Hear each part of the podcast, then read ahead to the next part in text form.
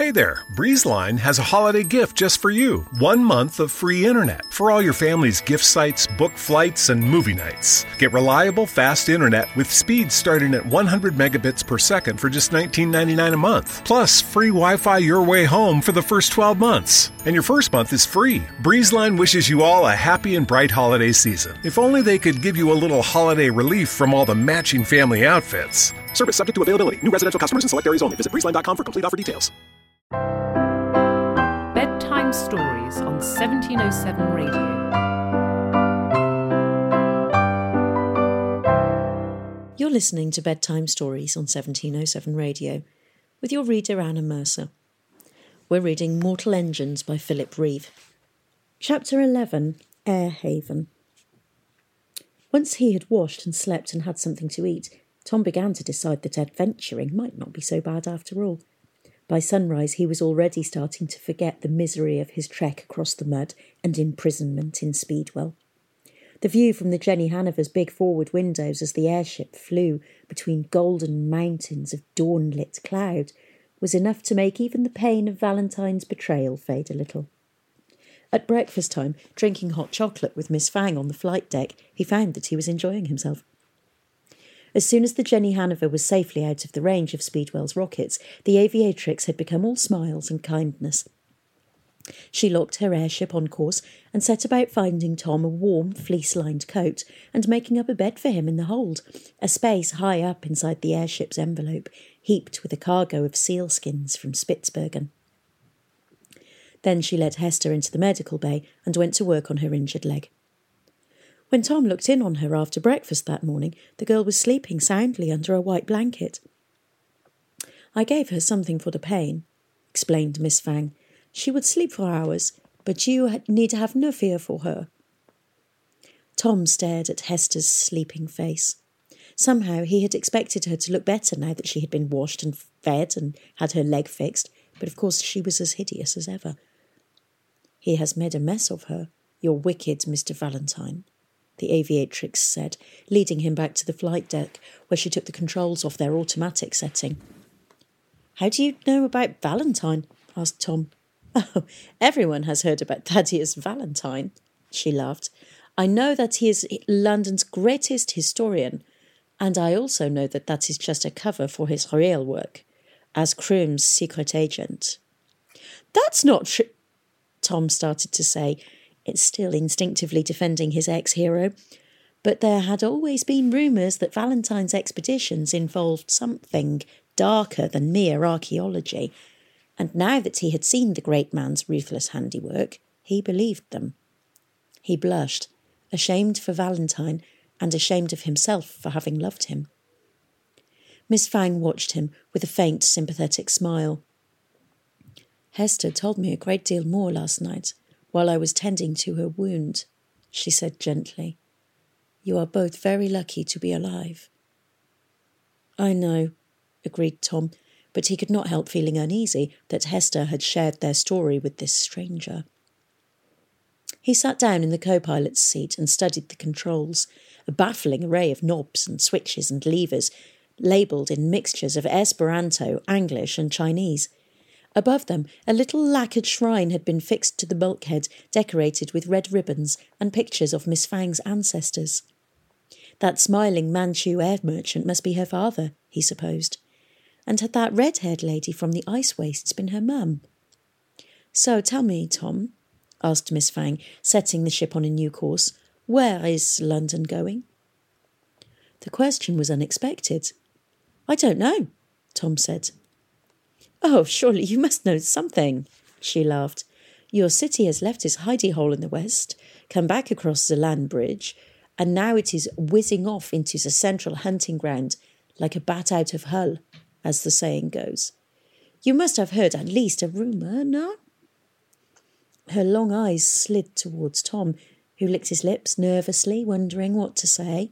He had never paid any attention to the stupid tales the other apprentices swapped about where London was heading. He really had no idea, and even if he had, he knew it would be wrong to go revealing his city's plans to mysterious Oriental aviatrices. What if Miss Fang flew off and told some larger city where to lay in wait for London in exchange for a finder's fee? And yet, if he didn't tell her something, she might kick him off her airship, perhaps without even bothering to land it first. Prey, he blurted out. The Guild of Navigators say there's lots and lots of prey in the central hunting ground. The red smile grew even broader. Really? I heard it from the head navigator himself, said Tom, growing bolder. Miss Fang nodded, beaming. Then she hauled on a long brass lever. Gas valves grumbled up inside the envelope, and Tom's ears popped as the Jenny Haniver started to descend, plunging into a thick white layer of cloud. Let me show you the central hunting ground, she chuckled, checking the charts that were fastened to the bulkhead beside her shrine.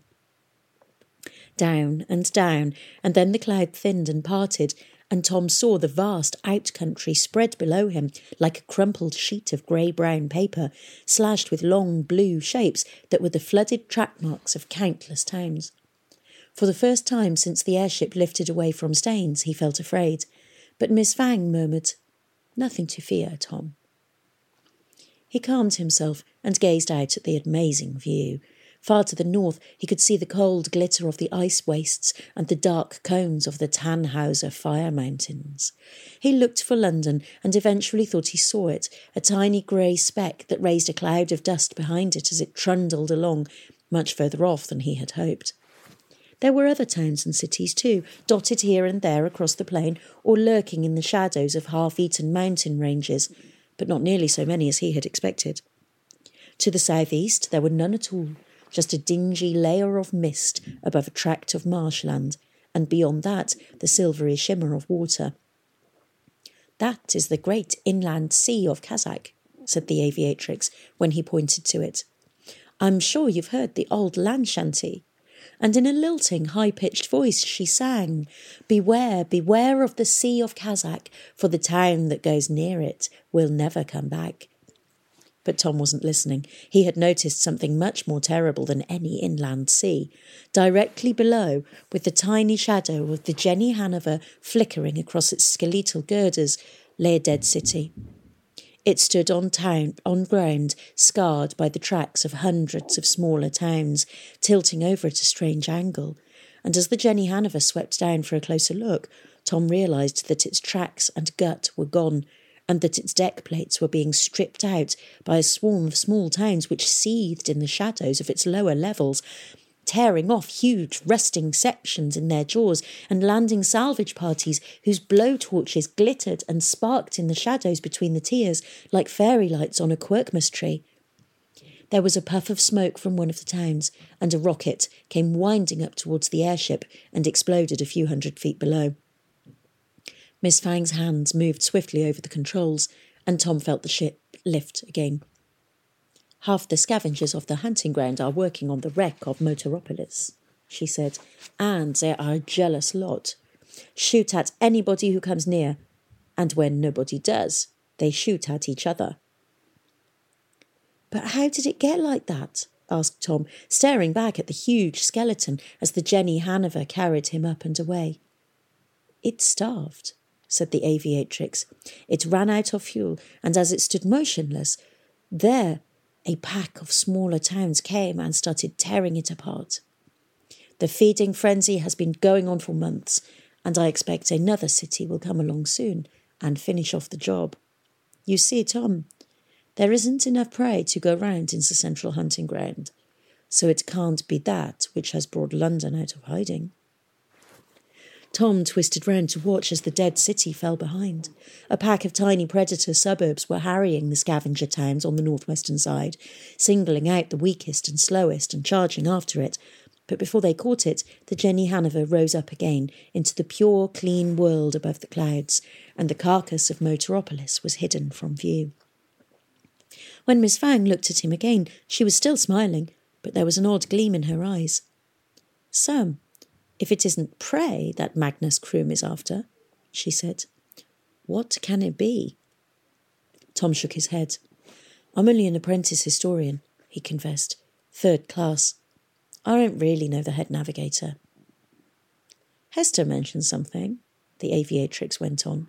The thing Valentine took from her poor parents. Medusa. A strange name. Have you heard of it? Do you know what it means?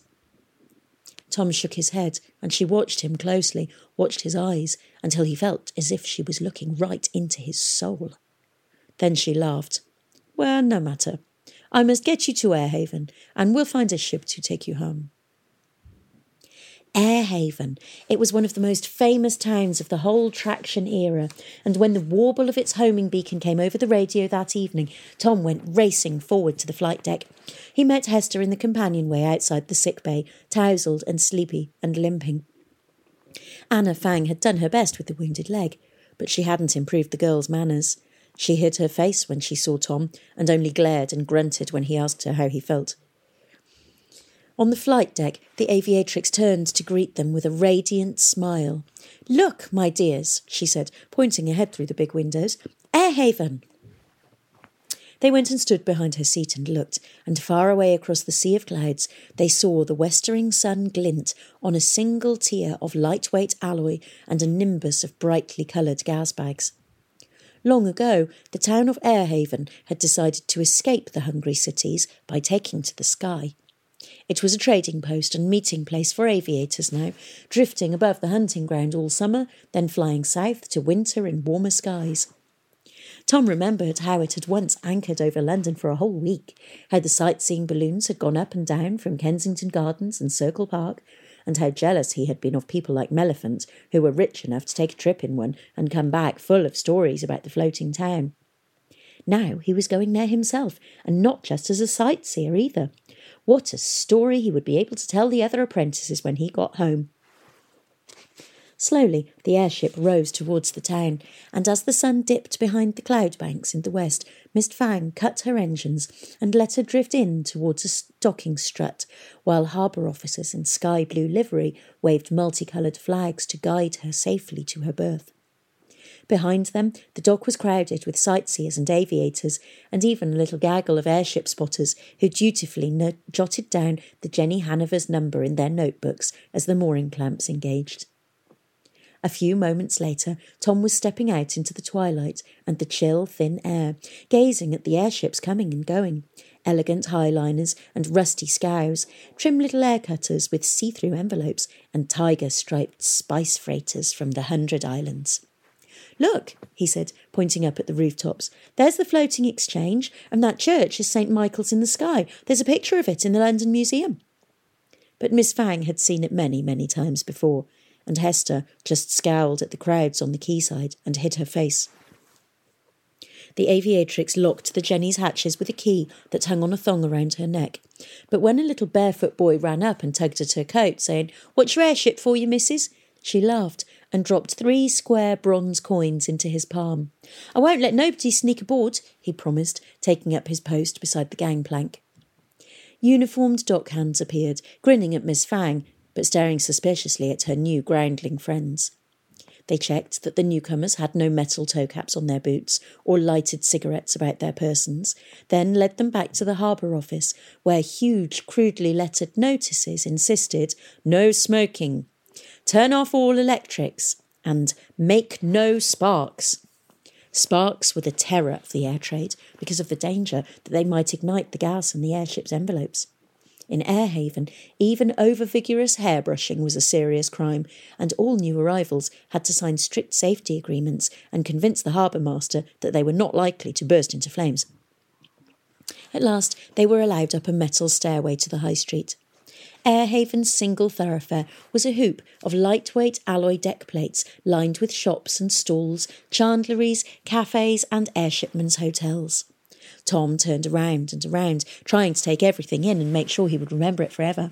He saw turbines whirling on every rooftop and mechanics crawling like spiders over the huge engine pods. The air was thick with the exotic smells of foreign food, and everywhere he looked there were aviators striding along with the careless confidence of people who had lived their whole life in the sky, their long coats fluttering behind them like leathery wings. Miss Fang pointed along the curve of the high street to a building with a sign in the shape of an airship. That's the Gasbag and Gondola, she told her companions. I'll buy you dinner, and then we'll find a friendly captain to take you back to London. They strode towards it, the aviatrix in the lead, Hester hiding from the world behind her upraised hand, Tom still looking about in wonder and thinking it a pity that his adventures would soon be over. He didn't notice a Goshawk 90 circling among a shoal of larger vessels waiting for a berth. Even if he had, he would not have been able to read its registration numbers at this distance, or see that the insignia on its envelope was the red wheel of the Guild of Engineers. Chapter 12 The Gas Bag and Gondola. The inn was big and dark and busy.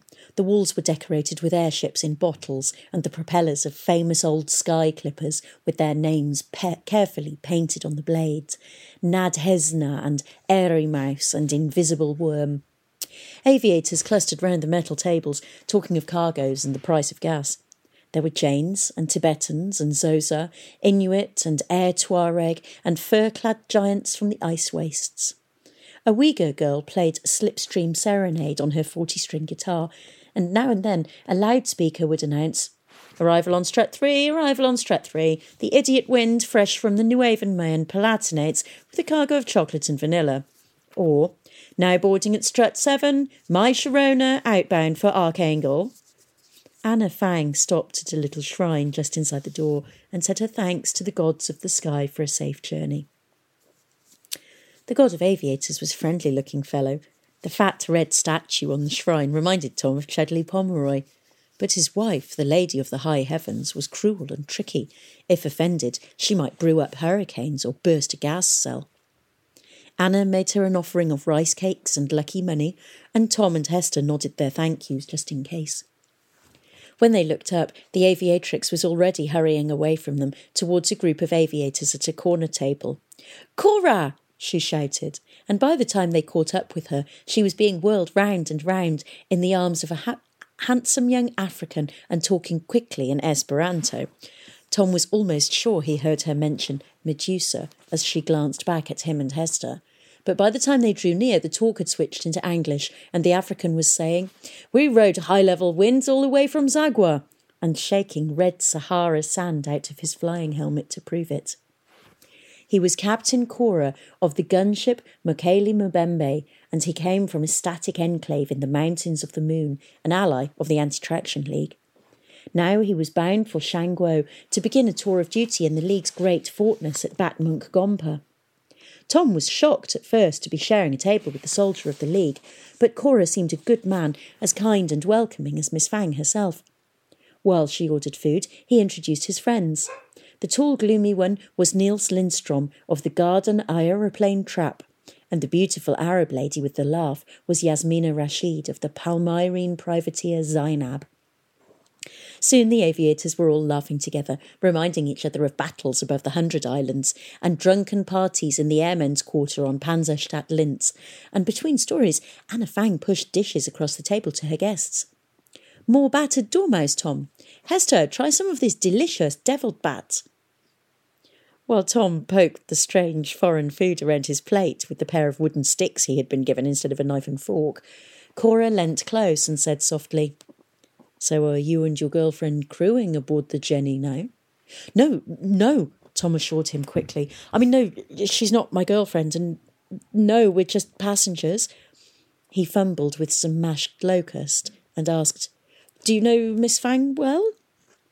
Oh, yes, laughed Khora. The whole air trade knows Anna. And the whole of the league, too, of course. In Shangguo, they call her Feng Hua, the wind flower. Tom wondered why Miss Fang would have a special name in Shangguo, but before he could ask, Khora went on.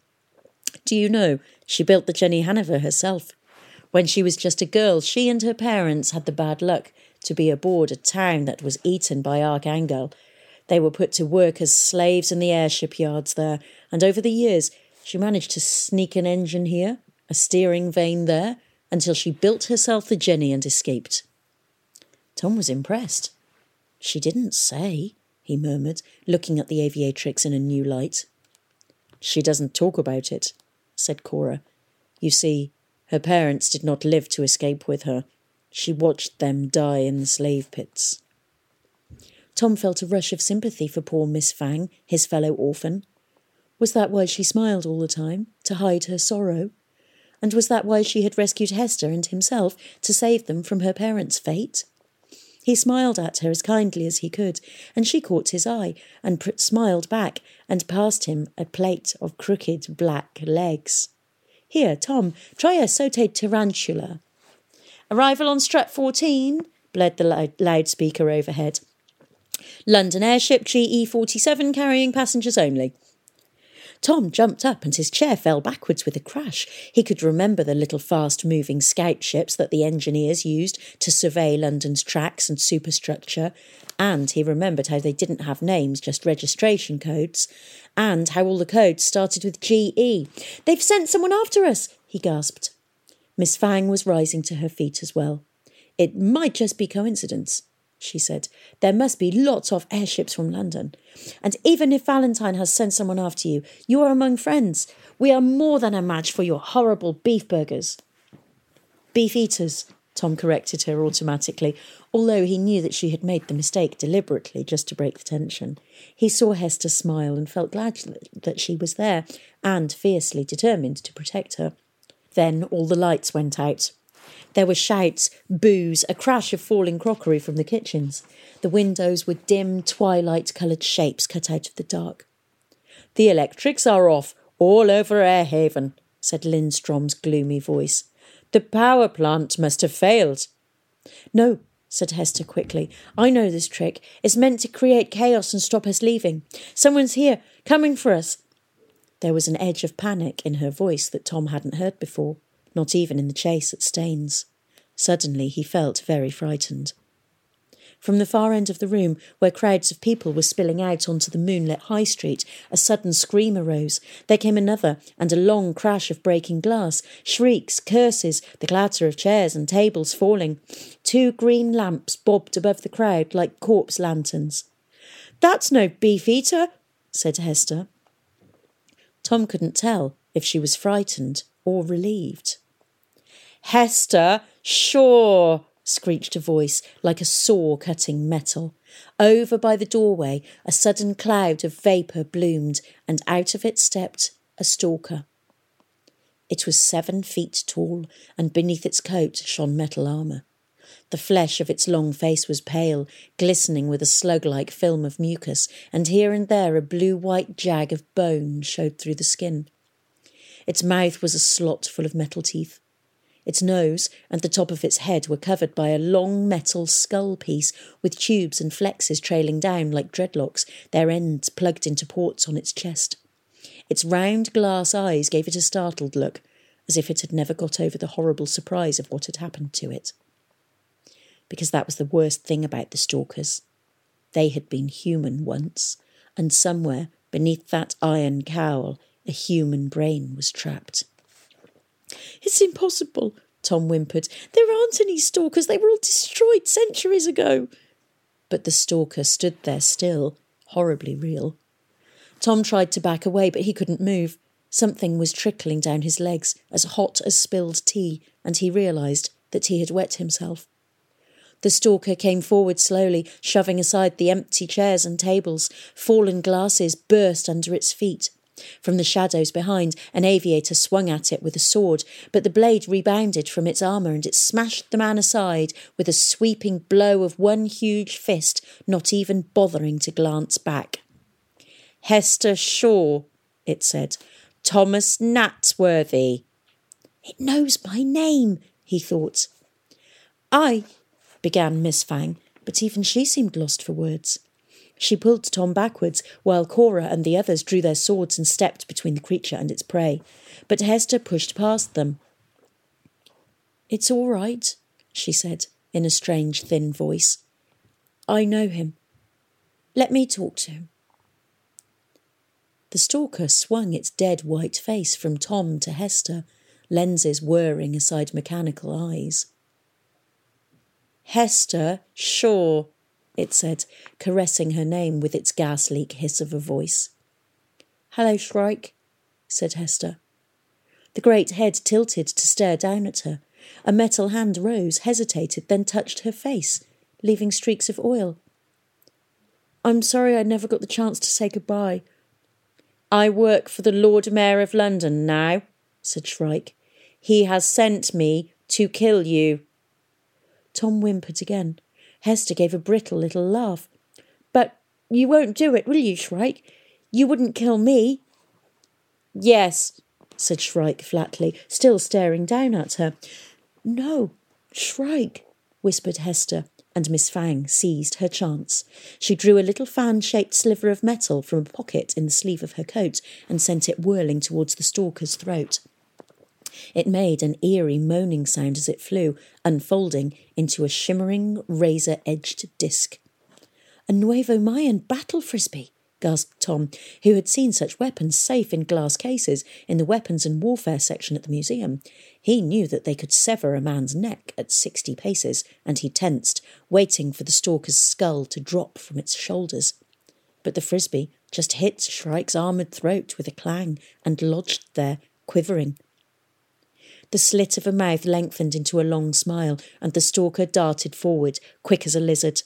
Miss Fang sidestepped, jumped past it, and swung a high kick, but it was too fast for her. Run! she shouted at Hester and Tom. Get back to the Jenny. I'll follow. What else could they do? They ran. The thing snatched at them as they ducked past, but Khora was there to grab its arm, and Nils Lindstrom swung his sword at its face. The stalker flung Khora off and raised its hand. There were sparks and a shriek of metal on metal, and Lindstrom dropped the broken sword and howled and clutched his arm. It threw him aside and lifted Anna off her feet as she came at it again, swinging her hard against Khora and Yasmina when they rushed to her aid. Miss Fang! shouted Tom. For a moment he thought of going back, but he knew enough about stalkers to know that there was nothing he could do. He ran after Hester, over a heap of bodies in the doorway, and out into shadows and twilight and the frightened milling crowds. A siren was keening mournfully. There was acrid smoke on the breeze, and over by the power plant he thought he saw the flicker of the thing all aviators feared the most fire. I don't understand, gasped Hester, talking to herself, not Tom. He wouldn't kill me. He wouldn't. But she kept running, and together they dashed out onto Strut 7, where the Jenny Haniver was waiting for them. But Shrike had already made certain that the little airship would not be going anywhere that night. The envelope had been slashed. The cowling of the starboard engine pod had been wrenched open like an old tin can, and a spaghetti of torn wiring spilled out onto the quay. Among it lay the broken body of the boy Miss Fang had paid to guard her ship. Tom stood staring at the wreckage. Behind him, faintly growing closer, footsteps trod the metal deck. Pung, pung, pung, pung. He looked round for Hester and found her gone, limping away along the docking ring, running downhill, he realised, for the damaged air town was developing a worrying tilt. He shouted her name and sprinted after her, following her out onto the neighbouring strut. A tatty looking balloon had just arrived there, spilling out a family of startled sightseers who weren't sure if the darkness and the shouting meant an emergency or some sort of carnival. Hester shouldered her way through them and grabbed the balloonist by his goggles, heaving him out of his basket. It sagged away from the quay as she leapt in. Stop! Thieves! Hijackers! Help! The balloonist was shouting, but all Tom could hear was that faint, appalling pung, pung, pung, approaching fast along the high street. Tom, come on! He summoned all his courage and leapt after Hester. She was fumbling at the mooring ropes as he landed in the bottom of the basket. Throw everything overboard! she shouted at him. He did as he was told, and the balloon lurched upwards, level with the first floor windows, with the rooftops, with the spire of St. Michael's. Soon Airhaven was a doughnut of darkness falling away behind them and below, and Shrike was just a speck, his green eyes glowing as he stalked out along the strut to watch them go. And that's the end of chapter 12. Bedtime Stories on 1707 Radio.